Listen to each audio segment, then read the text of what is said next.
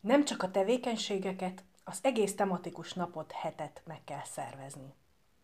A tematikus hetek és napok a választott módszertan megismerése és érvényesítése mellett más fontos tervezési és szervezési feladatokat is rónak a megvalósításban résztvevőkre, legfőképp a tanári közösségekre. A továbbiakban a második hét első témájának részeként elsősorban ezeket szeretnénk felvillantani. Tekintve, hogy a tematikus hét nap legfontosabb megkülönböztetője, hogy több szempontból eltér a hagyományos iskolai oktatási rendtől, így megvalósításához komoly előkészületeket kell tenni. Olyan fontos kérdésekre kell választ találni, mint például a következők. Mikor és hol illeszthetők be a tematikus hetek és napok programjai a tanrendbe? Hány osztály vagy évfolyam vegyen részt a programban? Kikre lenne szükség a megvalósításhoz iskolán belül és kívül? Kik és hogyan vegyenek részt a tervezésben, valamint a konkrét lebonyolításban az iskolán belül? Miként oldhatók meg a felmerülő helyettesítések? Hol, iskolán belül vagy azon kívül lesz megvalósítható a tematikus hét nap? Mennyire térhetünk el a szokásos tanítási rendtől a megvalósítás során?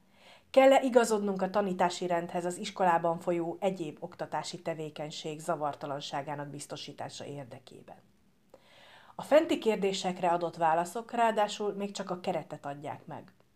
A programok előkészítéséhez olyan újabb kérdéseket kell tisztáznunk, mint a következők. Milyen főként anyagi erőforrások állnak a rendelkezésünkre? A rendelkezésünkre álló erőforrásokból mely programeremek és hogyan valósíthatóak meg? Milyen előkészületek szükségesek az egyes programelemek megvalósításához? Módszertani ismeretek, gyakorlatok, térszervezés és a többi. Hogyan készítsük fel a gyerekeket a programokra? A felsorolásból is látható, hogy egyedül nem tudjuk végrehajtani az összes feladatot, így mindenképp szükségünk van támogatókra, segítőkre és együttműködőkre. Három tervezést segítő módszer.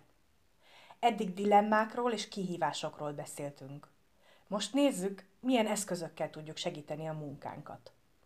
A tervezést megkönnyítheti, ha olyan eszközöket alkalmazunk, melyekkel előre azonosíthatjuk a legfontosabb és legproblémásabb kérdéseket. Nyomon tudjuk követni a szervezés előrehaladását, illetve jelölni tudjuk az elvégzett feladatokat. Természetesen rengeteg ilyen eszköz létezik. Bonyolultabbak és könnyen felhasználhatóak egyaránt. Most három kiválasztott lehetőséget mutatunk be, amelyek segíthetik a tervezési folyamatot. A három eszköz a következő.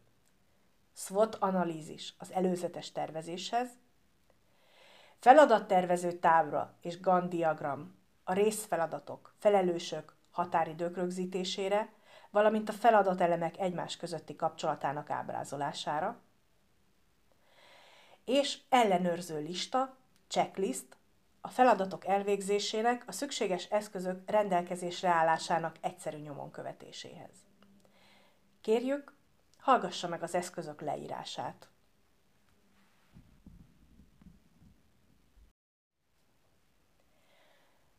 A SWOT analízis.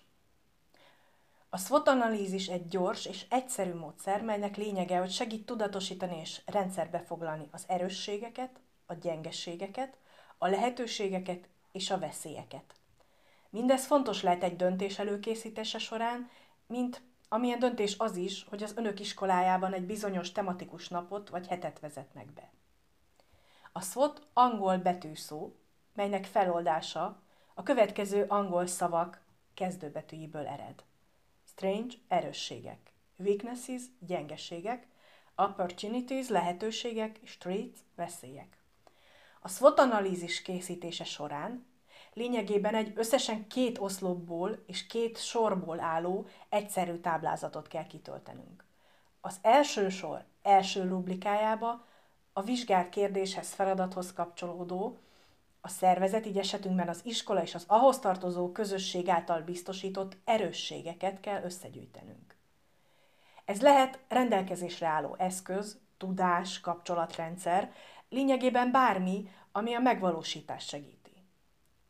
Az első sor második rubrikájába Ezzel szemben a szervezet hiányosságait és az azokból adódó nehézségeket kell összeszednünk. Míg az első két elem a szervezet saját belső tulajdonságaira, jellemzőire vonatkozik, a második sorban a megvalósításra vélhetően hatást gyakorló külső tényezőket kell figyelembe vennünk. Az szerint, hogy a megismert erősségeket és gyengeségeket figyelembe véve az lehetőségeket, vagy inkább veszélyeket tartogat a számunkra. Az analízis elkészítésekor a fent jelzett sorrendet célszerű tartani, és érdemes nem elveszni a részletekben. A jól elkészített SWOT analízis így egy gyorsan átfutható, könnyen értelmezhető dokumentum lesz, melyre támaszkodva meghozhatjuk a szükséges stratégiai döntéseket. Persze, ahogy azt látni is fogjuk majd egy példán keresztül, az analízisnek nem kötelező táblázatos formájában készülnie. A lényeg, hogy az egyes részek jól elkülöníthetően legyenek jelen az ábrán.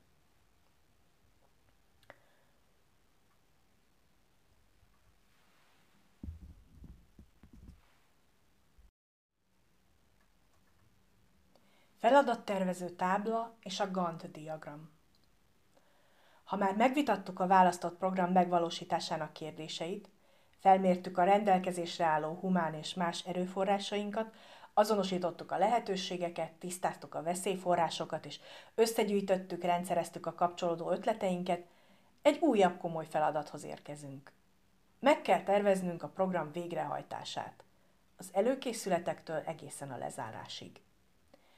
Egy olyan feladat esetén viszont, mint egy tematikus hét vagy nap, ahol több ember összehangolt munkájára van szükség, általában nem elég, ha mindig csak egy lépéssel gondolkodunk előre. A feladatot kisebb részfeladatokra kell bontanunk, melyekhez megfelelő döntési körrel felruházott felelősöket és határidőket kell rendelni. Illetve érdemes rögzíteni azt is, hogy milyen és mekkora erőforrást biztosítunk annak végrehajtásához.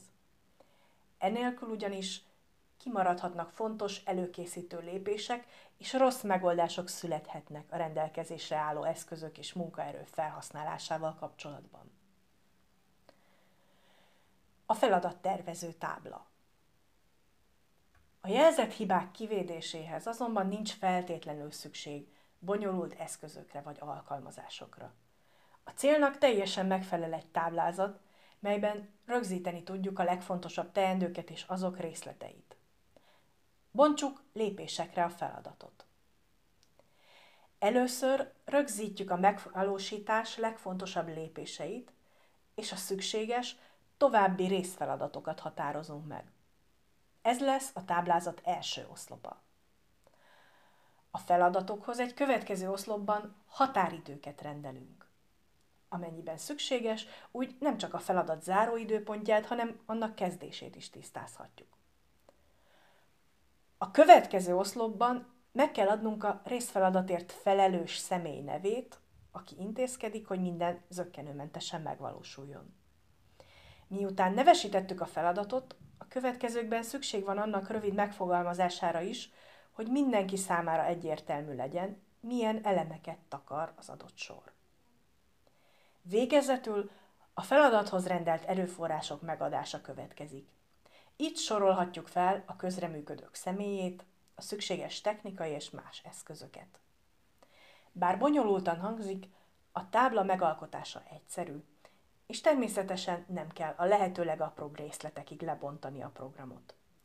A táblázat kevés sorral is lehet hasznos. A lényeg, hogy mindenki számára világos legyen, milyen ütemben kell haladni, kik a folyamat kulcs szereplői, és az adott időben éppen mivel kell foglalkozni. Ilyen táblázatra kiváló példát lát a tananyagban. Az egyes sorok természetesen mindig további részleladatokra bonthatóak, ha az szükséges. A Gandhi diagram. A Gandhi diagram egy klasszikus, a komplex projektek időbeli előrehaladását, ütemtervét szemléltető eszköz. Lényege, hogy egy idővonalon egymás alatt rögzíti az összes részfeladat tervezett időbeli megvalósulását, megadva a kezdő és záró időpontot, és ábrázolva az ezek közötti időszakaszt. Ezzel pedig lehetővé teszi azt is, hogy a feladatok közötti kapcsolatokat és függőségi viszonyokat is vizualizáljuk. Bár az eszközt nagy, összetett projektek tervezésénél és megvalósulás nyomon követésnél használják, bizonyos elemeit mi is hasznosítani tudjuk. A tananyagban bemutatott táblázat meghosszabbításaként, illetve annak első oszlopához kapcsolódóan egy időszalagon jelölhetjük az egyes feladatokra szánt időt. Ennek segítségével pedig észlelhetünk olyan ütközéseket, következetlenségeket, amelyet a feladattervező tábla jellegéből adódóan eddig nem tett lehetővé. Segít abban, hogy a helyes sorrendet állítsuk fel a feladatok között, összevonjunk, vagy éppen szétválasztunk részfeladatokat. példát szintén a tananyag online felületén talál. Ellenőrző lista, azaz checklist. Az ellenőrző lista olyan eszköz, amelyben pontokba szedjük egy munkafolyamat lépéseit, vagy azokat a kritériumokat, amelyeknek teljesülniük kell ahhoz, hogy a kitűzött feladat sikeresen megvalósuljon. Felsorolás jellegéből adódóan ránézésre egy egyszerű lista, jellemzően valamilyen üres jelölővel a sorok elején vagy végén, amelyekbe a pipák keresztek kerülhetnek, ha azt a szakaszt vagy szempontot sikeresen teljesítettük, teljesítették a tanulók. Az ellenőrző lista felhasználása igen sokrétű. Használhatjuk a program tervezése és megvalósítása során, de lehet a célja a tanulók munkájának ellenőrzése és nyomon követése, illetve a tanulókat is szolgálhatja azzal, hogy tájékoztatja és orientálja őket a munkájuk során. 5 tipp ellenőrző lista készítéséhez. 1. Alkalmazzunk megfelelő sorrendet. Ha egy munkafolyamatról van szó, a teendőket rendezzük úgy, amilyen sorrendben azokat el kell végezni legyen jól követhető, hogy mikor mi következik, nagyobb lélegzetű munkáknál színekkel, tipográfiával, elválasztó vonalakkal tagolhatjuk a feladat összetartozó részfeladatait, szakaszait. 2. Használjuk az ellenőrző listát a teendők ütemezéséhez. A hosszabb, rövidebb feladatoknál építsük be mérföldköveket, határidőket. Ezzel elkerülhető, hogy az egyes munkaszakaszok túl hosszúra nyúljanak, esetleg egymásba folyjanak, vagy egyes részletek kimaradjanak. 3. Használjuk az ellenőrző listát a feladatok kiosztásához. Az egyes pontokhoz rendeljünk felelősöket. Ezzel a közös munka áttekinthetőbbé és számon kérhetővé válik. 4. Dolgozzuk ki a részleteket. Az ellenőrző listák egyes pontjaihoz is lehet súgószöveget, magyarázatot rendelni. 5. Kövessük figyelemmel az ellenőrző listák használatát. Ha az ellenőrző listákat mankóként a diákok munkáját segítendő készítettük el, különösen érdemes figyelemmel kísérni azok használatát. Így időben értesülhetünk arról, ha esetleg elakadtak volna és segítségre szorulnának.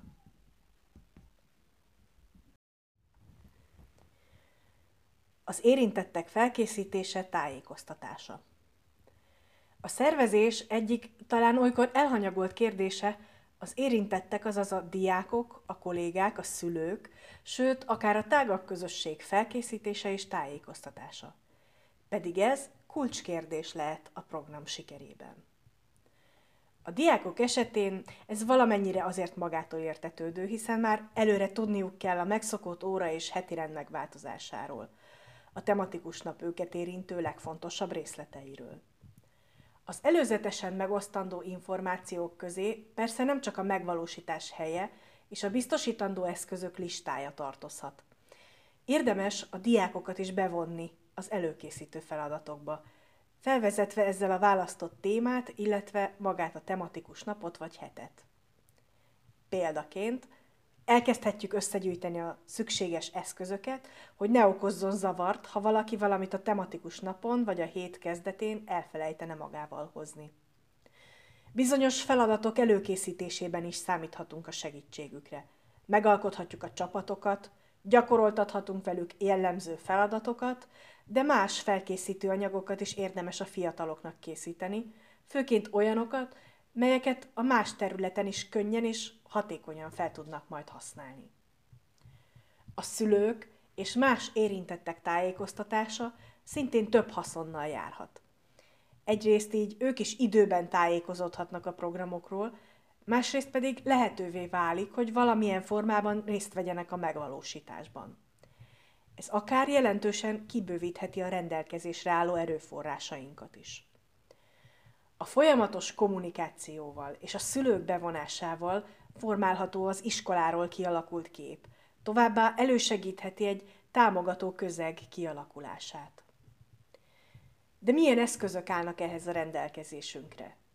Mai modern világunk e tekintetben rengeteg lehetőséget rejt magában, ebből most hármat külön ki is emelünk.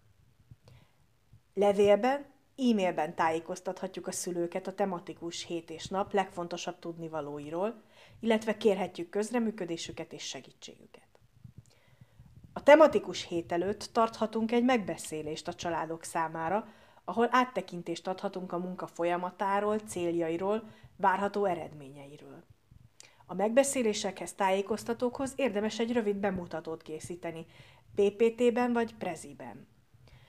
Vagy az előző programokról szóló rövid videóval is bemutathatjuk a legfontosabb jellemzőket. Harmadsorban pedig készíthetünk a programról digitális tájékoztató plakátot is, melyet az iskola feltölthet saját honlapjára, vagy elküldhet e-mailben a szülőknek.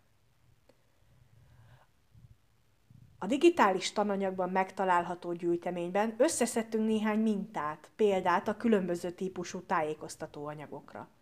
A listában találhat PPT sablont, tájékoztató levélmintát, valamint plakátterveket, melyeket olyan online alkalmazás, alkalmazásokkal készítettek, mint például a PictoChart. Legyenek ezek az információk inspirálóak az önök számára hasonló tartalmak elkészítéséhez.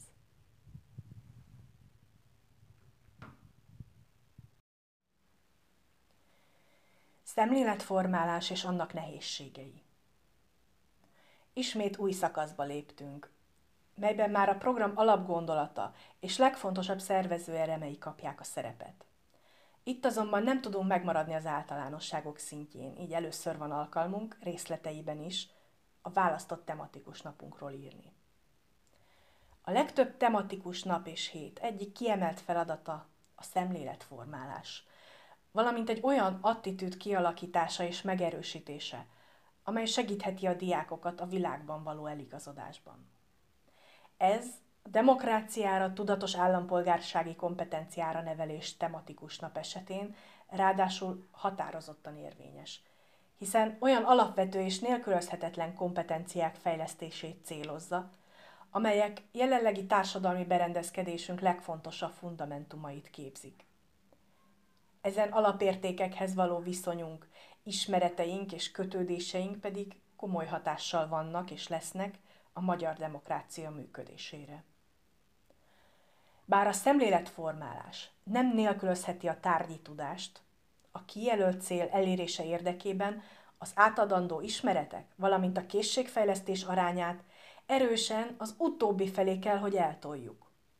A megvalósítás során pedig olyan módszertant és eszközöket kell alkalmazni, amelyek képesek megfelelően támogatni a kijelölt kompetenciák fejlesztését.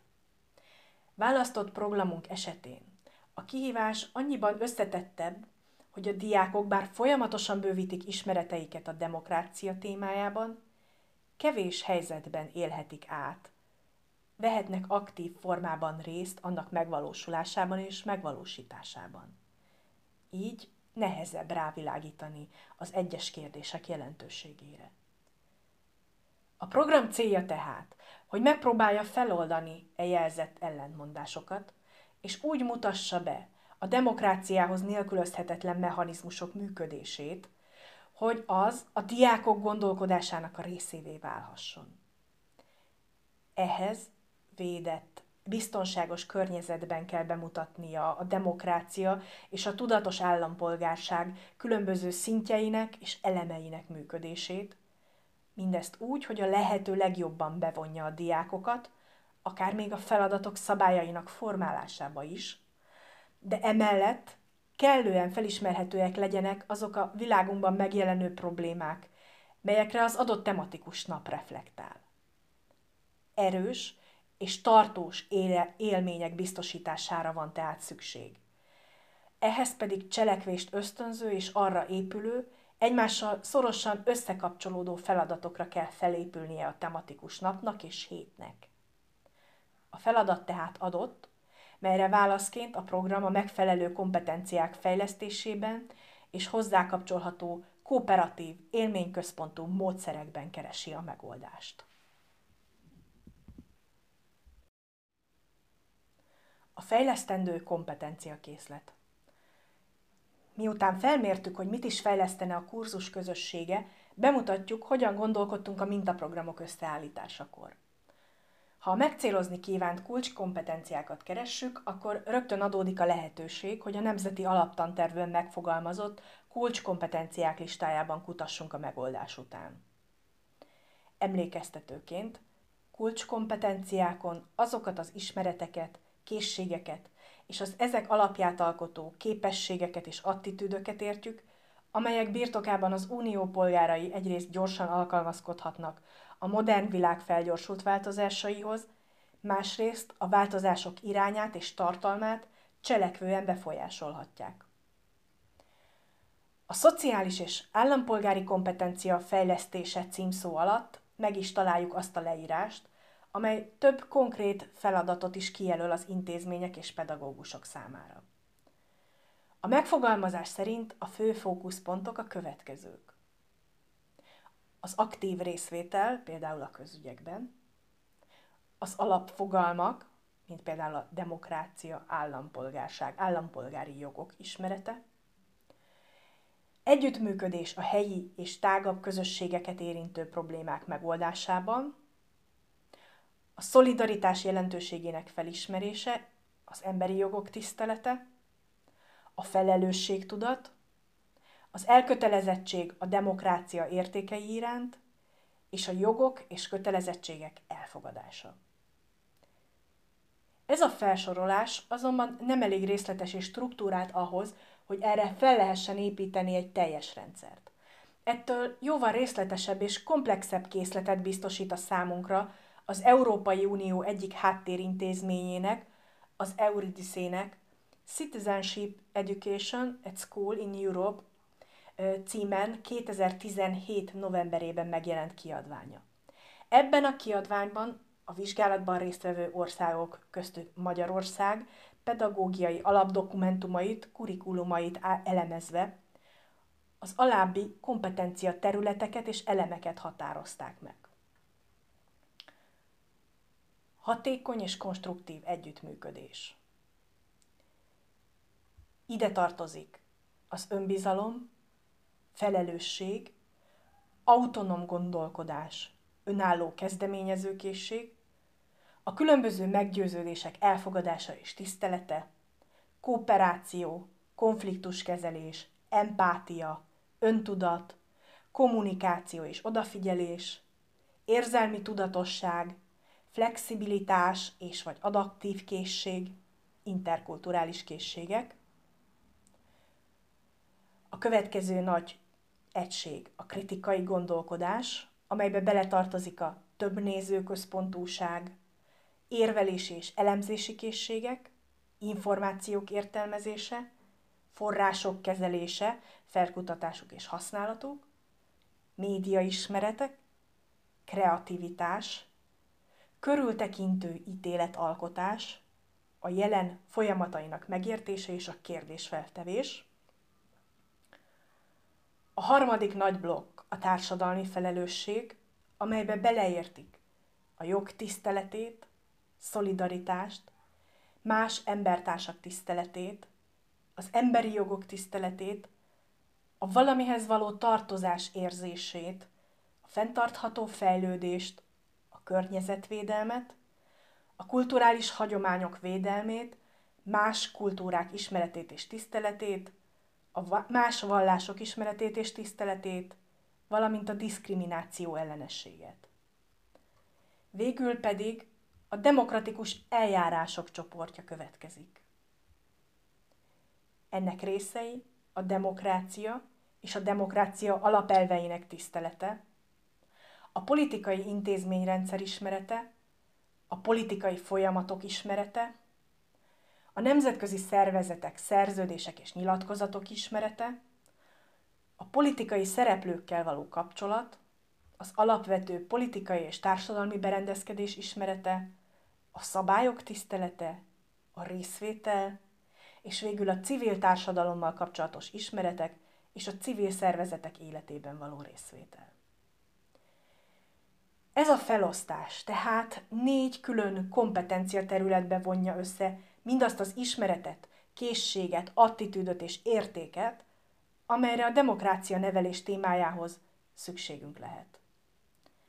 Kellően részletes és határozottan jelöli ki a fókuszokat. Önmagában azonban még nem adja meg, mely évfolyamok esetén, milyen területre kell vagy érdemes koncentrálni az oktatás során.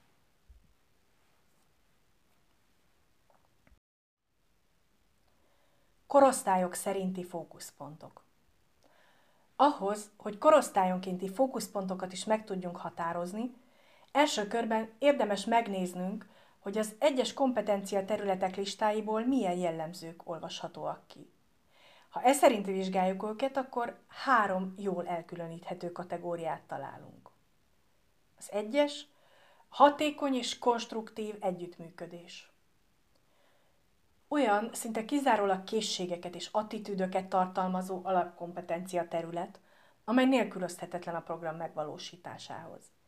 Egyszerre feltételezi a részelemek meglétét, és folyamatosan fejleszti is azokat. E terület megalapozását már az iskolába belépést követően el kell kezdeni. A második a társadalmi felelősség, demokratikus eljárások. Elsősorban a program tartalmi elemeiért, valamint a kapcsolódó attitűdökért felelős területek. Ezek adják azt a keretet is, amelyben a kritikai gondolkodás fejlesztése megtörténhet. Kiegészítésként, mivel itt tartalmakról van szó, érdemes figyelembe venni, hogy a különböző területek mely évfolyamoktól kapnak nagyobb szerepet az oktatás során. A társadalmi felelősségvállalás inkább az ötödik évfolyamtól, a demokratikus eljárások pedig a 8.-9. évfolyamtól. A harmadik egység a kritikai gondolkodás. Az állampolgárságra és demokráciára nevelés legfontosabb fejlesztési területe ez. A főként és elsősorban magasabb szintű készségeket magába foglaló fogalom épp az összetettsége miatt az idő előre haladtával évfolyamról évfolyamra válik egyre meghatározóbb részévé a fejlesztésnek. A fentieket a gyakorlat is megerősíti, így ez alapján a fókuszpontokat egy táblázatban foglaltuk össze, évfolyamokra lebontva a tananyag digitális felületén. A táblázat nem azt jelzi, hogy kizárólag ezeket a területeket fel kell, kell fejleszteni, de meghatározza azt az egy-két fókuszpontot, melyre érdemes koncentrálni. A formatív vagy fejlesztő értékelés. A fejlesztő értékelés a tanulók fejlődésének és tudásának gyakori, intenzív módon történő értékelését jelenti, melynek célja a tanulási igények meghatározása és a tanítás azokhoz igazítása. Mint ahogy ez az előbbi 2005-ös OECD kiadványban szereplő meghatározás is érzékelteti, a fejlesztő vagy más néven formatív értékelés felhasználását célját és iskolai megvalósulását tekintve is eltér az értékelés minősítő jellegű módozataitól. Használatával nem az elsajátított tudás mérésére, annak mélységének értékelésére, bizonyos szintek kijelölésére és összehasonlítások lehetővé tételére, hanem a valós tanulási igények és a tényleges fejlesztési irányok illetve a differenciálás szükséges szintjének meghatározására koncentrál. A formatív értékelés módszerei pedig nagyban hozzájárulnak a tanulás tanítása terület fejlesztéséhez. A formatív értékelés természetesen nem váltja ki a szummatív, azaz a minősítő értékelést, sokkal inkább egymást kiegészítő és megfelelő szervezés esetén egymást erősítő módszerről van szó. Ezt a szakirodalomban is gyakran idézett David Hopkins egy ábrával ér- érzékelteti, melyet a tananyag digitális felületén talál. A kapcsolódó magyarázat szerint a belső és külső minősítő értékelés, valamint a belső és külső fejlesztő értékelés helyes arányát kell megtalálni. A rendszerben a külső értékelés általában az iskola, a tanárok és a tanulói csoportok értékelésére vonatkozik, a belső értékelés viszont elsősorban a tanulóra koncentrál. De melyek azok a pozitív, társadalmi szinten mérhető hatásai a formatív értékelésnek, melyek a szummatív értékelés esetén nem érvényesülnek megfelelő formában? A következő három mindenképp ide tartozik. Egy. Megfelelő formában ösztönzi a diákot a jó teljesítmény elérésére. Kettő. Lehetőséget teremt az eltérő tudású és hátterű tanulók teljesítményének egy időben történő fokozására a méltányosság beépítésével. 3. Fokozottan fejleszti a tanulás tanulására való képességet. Bár a szummatív értékelés még ma is sokkal erősebben van jelen az oktatási intézményekben, az új elvárások egyre fokozottabban igénylik emódszerek mind szélesebb körű alkalmazását. A formatív értékelés megvalósításához azonban néhány feltételt és megkerülhetetlen összetevőt is figyelembe kell venni. Ezek a korábban idézett OECD tanulmány szerint a következők. Az interakciót és az értékelési eszközök használatát ösztönző kultúra kialakítása az osztályteremben, a tanulási célok meghatározása, az e célok elérése felé való egyéni haladás nyomon követése, változatos tanítási módszerek alkalmazása a tanulók eltérő igényeinek kielégítése érdekében, változatos módszerek alkalmazása a diákok tanulásának értékelése során, a tanulói teljesítményről adott visszajelzés és felismert igényekhez való alkalmazkodás a tanításban, és végül a tanulók aktív részvétele a tanulási folyamatban.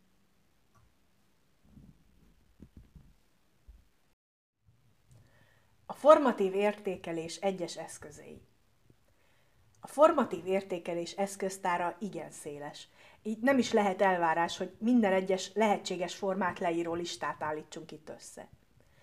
A néhány kiemelt példa bemutatása előtt Épp ezért érdemes még egyszer megvizsgálni azokat az elvárásokat, melyeknek a formatív értékelés esetén meg kell felelni. Ezek az elvek a következők. Ösztönző, támogató légkör biztosítása.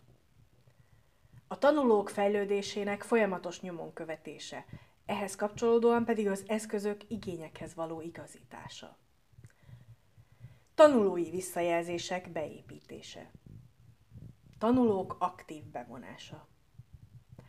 Bár a lista része lehetne, érdemes külön is megemlíteni, hogy a pontosabb értékelés érdekében több és változatos eszköz használatára van szükségünk. A leírtak ellenére azért szeretnénk kiemelni néhány igen jellemző értékelési eszközt, rövid leírást és jó tanácsokat is mellékelve ezek használatához. A továbbiakban a következő eszközökről lesz szó. Ellenőrző lista, erről korábban már volt szó, értékelőtábla, ön- és társértékelés, tanulási napló és tanulói visszajelzés. Egy-egy példán útmutatón keresztül is igyekszünk segíteni az eszköz felhasználását. Ezeket a képzési tematikában egy külön mappában találja, ahonnan egyben is letöltheti őket. A mappa címe Minták a formatív értékelés megvalósításához. Az értékelőtábla. Hogyan készítsünk értékelőtáblát? Az értékelőtábla arra szolgál, hogy egy-egy tanulói munka vagy munkafolyamat minőségi kritériumait összegezzük. Ezt a tanulóknak is előre ismerniük kell, hogy tudják, mit kell tenniük azért, hogy jól dolgozzanak. Fontos, hogy a táblázatok áttekinthetőek legyenek, és a tanulók is könnyen megértsék a kritériumokat. Angol nyelven számtalan találatot kaphatunk, ha a rubric szót beírjuk a Google keresőjébe. Természetesen pontosítanunk kell a megfelelő eredmény érdekében az értékelni kívánt tanulói produktum nevével. Szerencsére magyar nyelven is egyre több értékelőtáblát fedezhetünk fel a világhálón, amik, ha egy az egyben nem is mindig használhatóak, de iránymutatásnak mindenképpen jók lesznek, esetleg olyan szempontokat is mutathatnak, amikre mi nem gondoltunk magunktól. Az értékelő tábla tehát egy táblázat, aminek minden sora egy kritérium, és a második oszloptól a teljesítés szintjei következnek, általában minimum 3, maximum 5. Attól függően, hogy az értékelő tábla mire vonatkozik és hányadikos tanulóknak szól, a szintek elnevezései sokfélék lehetnek, például a következők. Példaértékű, szakszerű, középszerű, elfogadhatatlan, profi, haladó, középhaladó, kezdő, túl teljesíti az elvárásokat, megfelel az elvárásoknak, nem teljesíti az elvárásokat, tökéletes, átlagos, fejleszthető, belépő, igényes, kompetens, még nem kompetens. Az értékelő táblára konkrét példát a tananyag digitális felületén talál. 10 tipp értékelő tábla készítéséhez. 1. A kritériumok számát válasszuk meg jól. Legalább három kritériumot, azaz sort alkalmazzunk. A felső határt a munka összetettsége és az elvárások és az életkori sajátosságok is meghatározzák. 2. Határoljuk külön, körül alaposan a kritériumokat. A kritériumok ne legyenek egymással átfedésben, ne lehessen ugyanazért két sorban is pontot kapni vagy veszíteni. 3. Igazodjunk standardekhez és a tanulási célokhoz. A kritériumok, ha lehetséges, igazodjanak valamilyen standardhez vagy tanulási célhoz. Ezzel a tanulói munkák értékelése hosszabb távon is összehasonlítható, a tanulók fejlődése követhető és bemutatható. A kritériumok legyenek könnyen érthető szempontok, minél inkább objektíven is megítélhetőek, ez segít majd a tanulóknak, hogy ők is el tudják dönteni, milyen minőségű a saját és társaik munkája. 4. Fejtsük ki, mire gondolunk. A kritériumokhoz a kulcsszavak mellett hosszabb leírást is rendelhetünk, amelyben egyértelműsíthetjük, hogy mit jelentenek. Például szófelhő esetén egy kritérium a szavak mennyisége, hosszabb leírása pedig tartalmazol legalább 20 külön tulajdonságot. 5. Csoportosítsuk, rangsoroljuk és súlyozzuk a kritériumokat. A kritériumok nem feltétlenül egyformán fontosak. Ez ne csak a sorrendjükből derüljön ki, hanem adott esetben rendeljünk hozzájuk pontszámokat, a különböző kritériumokhoz akár különböző pontokat, így súlyozni tudjuk őket az szerint, hogy melyiket mennyire tartjuk fontosnak. Ha a kritériumok száma kezd túl sok lenni, gondoljuk át, hogyan csoportosítsuk vagy tegyük átláthatóbbá őket. 6. Az értékelési szinteket egyértelműen különítsük el. Legalább három értékelési szintet, oszlopot különböztessünk meg, melyekről egyértelműen megállapítható, hogy különböző színvonalú teljesítést feltételeznek. 7. Az értékelési szintek száma kritériumonként eltérhet. A különböző kritériumokhoz, sorokhoz különböző számú értékelési szintet rendelhetünk. Az egyikhez hármat, a másikhoz akár négyet, ötöt is, ha szükséges. 8. A kritériumok és az értékelési szintek metszeteit is dolgozzuk ki. A kritériumok és az értékelési szintek metszetében álló cellákban leírást adhatunk arról, hogy milyen minőség esetén szerezheti meg a tanuló az adott pontot, mely megoldások felelnek meg a legmagasabb elvárásoknak, melyek elégtelenek, melyek elfogadhatóak és javíthatóak. 9. Gondoljuk át jól, hogyan illeszkedik az értékelőtábla a szokásos értékelési gyakorlatunkhoz. Az értékelőtáblánk tartalmazzon minden olyan szempontot, amit értékelni szeretnénk, mert ha úgy érezzük, hogy összességében egy munkára az értékelőtábla alapján nem reális a pont, amit végül adnunk kell, akkor valószínűleg nem vettünk számításba minden fontos kritériumot, vagy nem jól súlyoztuk őket. 10. Vonjuk be a tanulókat is az értékelő tábla fejlesztésébe. A tanulók is bevonhatóak a fejlesztésbe.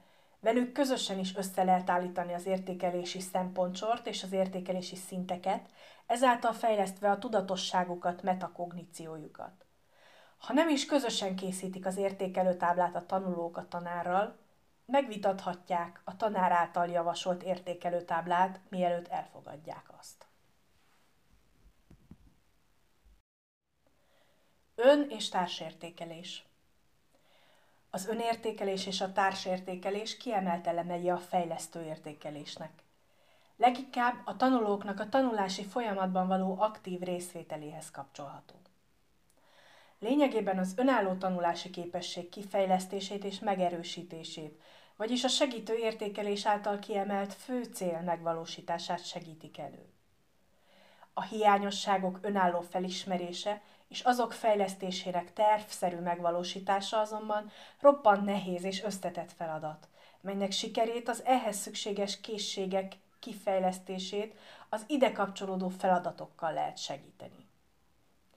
Pont a feladat nehézsége és bizonyos értelemben annak a megfelelő mederben tartása érdekében az önértékelés és a társértékelés esetén Fontos, hogy az adott témához igazított, átgondolt szempontrendszert biztosítsunk a diákoknak.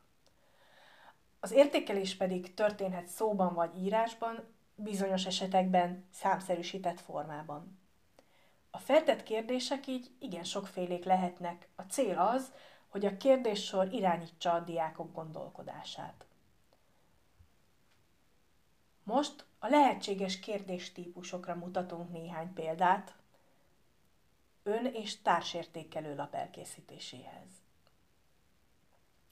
Jelöld be egy skálán, például mennyire értesz egyet, hogyan értékeled, milyen eredményt értél el.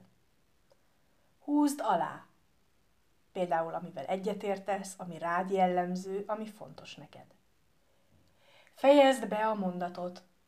Például azt tanultam meg, hogy úgy tudok hatékonyabb lenni, hogy úgy működne jobban, hogy. Sorolt fel. Például a három legfontosabb ma megtanult dolgot, három hibát, három eredményt. Válaszolj a feltett kérdésre. Eldöntendő kérdések, vagy kifejtős kérdések. Például, hogy érezted magad, mit tanultál, miben kell fejlődnöd. Tegyél javaslatot. Például miben kell a csapattársnak fejlődnie, miben változtatnál a programon, hogyan oldanád meg. Tanulási napló. Mi a tanulási napló?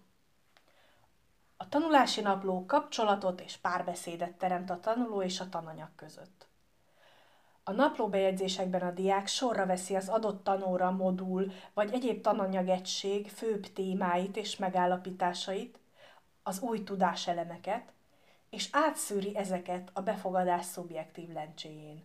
Személyes megjegyzéseket tesz, értelmez. Tulajdonképpen elvégzi azt az alapvető tanulási műveletet, hogy az új információt a már meglévő tudás közegébe illeszti. A felületes kapcsolódás helyett így esélyt kap a valódi elmélyülés. A tanulási napló formatív értékelési mód. A tanulási folyamatot kíséri, nem pedig lezárja. Fontos, hogy a tanulók rendszeres időközönként készítsenek bejegyzéseket, és lehetőleg az adott tanóra vagy résztéma után. Minél frissebb az élmény, annál pontosabb, vagyis kevésbé elnagyolt lehet a megjegyzés. A tanulási napló kritikus reflexióiban nagyon fontos a személyes hang. Persze azzal a megkötéssel, hogy az egyén véleménye önmagában érvként nem elfogadható. A tanórán tárgyalt fogalmakat érinteni kell a bejegyzésekben, az állításokat pedig tényekkel, adatokkal szükséges alátámasztani. Mi lehet része egy tanulási naplónak? A bejegyzéseknek részét képezheti egyfajta általános személyes reflexió a tanulási folyamatra. Helye van itt a sikerélmények és a kihívások számbavételének is. Mindenek előtt azonban a tanóra során tárgyalt témakörökre adott reflexiók szerepeltetése a fontos. Érdemes kérdésekkel segíteni azt, hogy a tanulók végig gondolják saját tanulásukat. Ilyen kérdések lehetnek például a következők. Mi volt számodra újdonság a héten feldolgozott témák, altémák közül? Mi volt az, amit megtanultál? Milyen új nézőpontot sikerült elsajátítanod? Van-e olyan dolog, ami még mindig nem világos? Van-e esetleg olyan új információ, megállapítás, ami összezavart téged? Volt-e valami meglepő? A feldolgozott anyagok vagy feladatok könnyűek voltak, vagy nehezek? Érdekesnek találtad a hét tárgyát vagy témáit? Nem szükséges minden alkalommal minden kérdésre válaszolni, viszont érdemes címkékkel ellátni a bejegyzéseket az érintett kérdéskörök szerint. Például wow, fontos, nehéz. Megfelelő online szolgáltatás használatakor így később könnyebben áttekinthetőek a reflexiók. A tanulási napló nem jegyzőkönyv. Vagyis nem annak a naplózása, hogy pontosan mit és hogyan tett a bejegyzés írója. Egy jegyzőkönyv jó kiinduló pont lehet a napló bejegyzésekhez. Ezt kell ellátni reflexiókkal. A tanulási napló emellett nem csupán önértékelés. Jól lehet, önértékelés nélkül nem érdemes naplón, tanulási naplót írni. A tartalmi egységeket is fontos sorra mennie. Miért hasznos a tanulási napló? Noha eleinte a komolyan vett naplóírás nehéz, intenzív munka, idővel jelentősen hozzájárulhat a tanulók motivációjához. A tanulási napló a diákokban tudatosítja a tanulási folyamatot. A tanár számára pedig fontos információkkal szolgál arról, hogy a tanulók mit tartottak fontosnak, mivel voltak nehézségeik, mikor van szükség beavatkozásra a lemaradás elkerülése érdekében. Tanulói visszajelzés A visszajelzés és az ehhez kapcsolható visszacsatolás önmagában nem csak egy eszköz, hanem ahogy azt az összegző oldalon is láthatta, egy olyan szervezési elv, melyre nagyban támaszkodik a formatív értékelés. Az erre felépített folyamatok természetesen kétirányúak, így a visszajelzés érkezhet a tanár felől vagy a diákok oldaláról is. Céljukat tekintve viszont azonosak. A tanulói munka fejlesztéséhez nélkülözhetetlen információk biztosítása. A tanár oldaláról érkező, esetenként személyes visszajelzések, visszacsatolások teszik lehetővé, hogy a tanulók időben megkapják a szükséges megerősítést vagy támogató segítséget ahhoz, hogy a kitűzött célokat biztosan el tudják érni. Így tehát közvetlenül járul hozzá az oktatási célok eléréséhez. A tanulói visszajelzések az előző ponttal ellentétben inkább közvetetten járulnak hozzá a tanulók fejlesztéséhez. Egyrészt rengeteg információt biztosítanak az egyes diákokról, motivációjukról, nehézségeikről, az előrehaladásuk jelenlegi állapotáról, de akár még szociális kapcsolataikról is. Másrészt ahhoz is fontos inputokat adnak, hogy saját pedagógiai munkánkat értékeljük, és szükség esetén elvégezhessük a korrekciókat. A szigorúan vett tanulói visszajelzés a gyakorlatban sokszor csak egy egyszerű, de átgondolt, az adott témához is kapcsolódó kérdéssor, melyre a diákoknak maguknak kell válaszolniuk. Ezen kérdések vonatkozhatnak a tananyagra és a diákok ahhoz való viszonyára, a tanulók saját előrehaladására, sikereikre és kudarcaikra, az elsajátított készségek további hasznosíthatóságára, a saját munkájuk értékelésére, vagy a csoportmunkára. A kérdéses program továbbfejlesztésére, az alkalmazott eszközök és módszerek hasznosságára. Itt meg kell jegyeznünk, hogy az ön- és társértékelés is értelmezhető tanulói visszajelzésként. A tanár dolga, hogy a megfelelő kérdéseket tegye fel a diákoknak, majd a válaszokból a csoportra és az egyénekre vonatkozóan is a megfelelő következtetésekre jusson. Ez lehet ugyanis az alapja a további fejlesztés irányainak, valamint a felhasznált eszközök és módszerek fejlesztésének.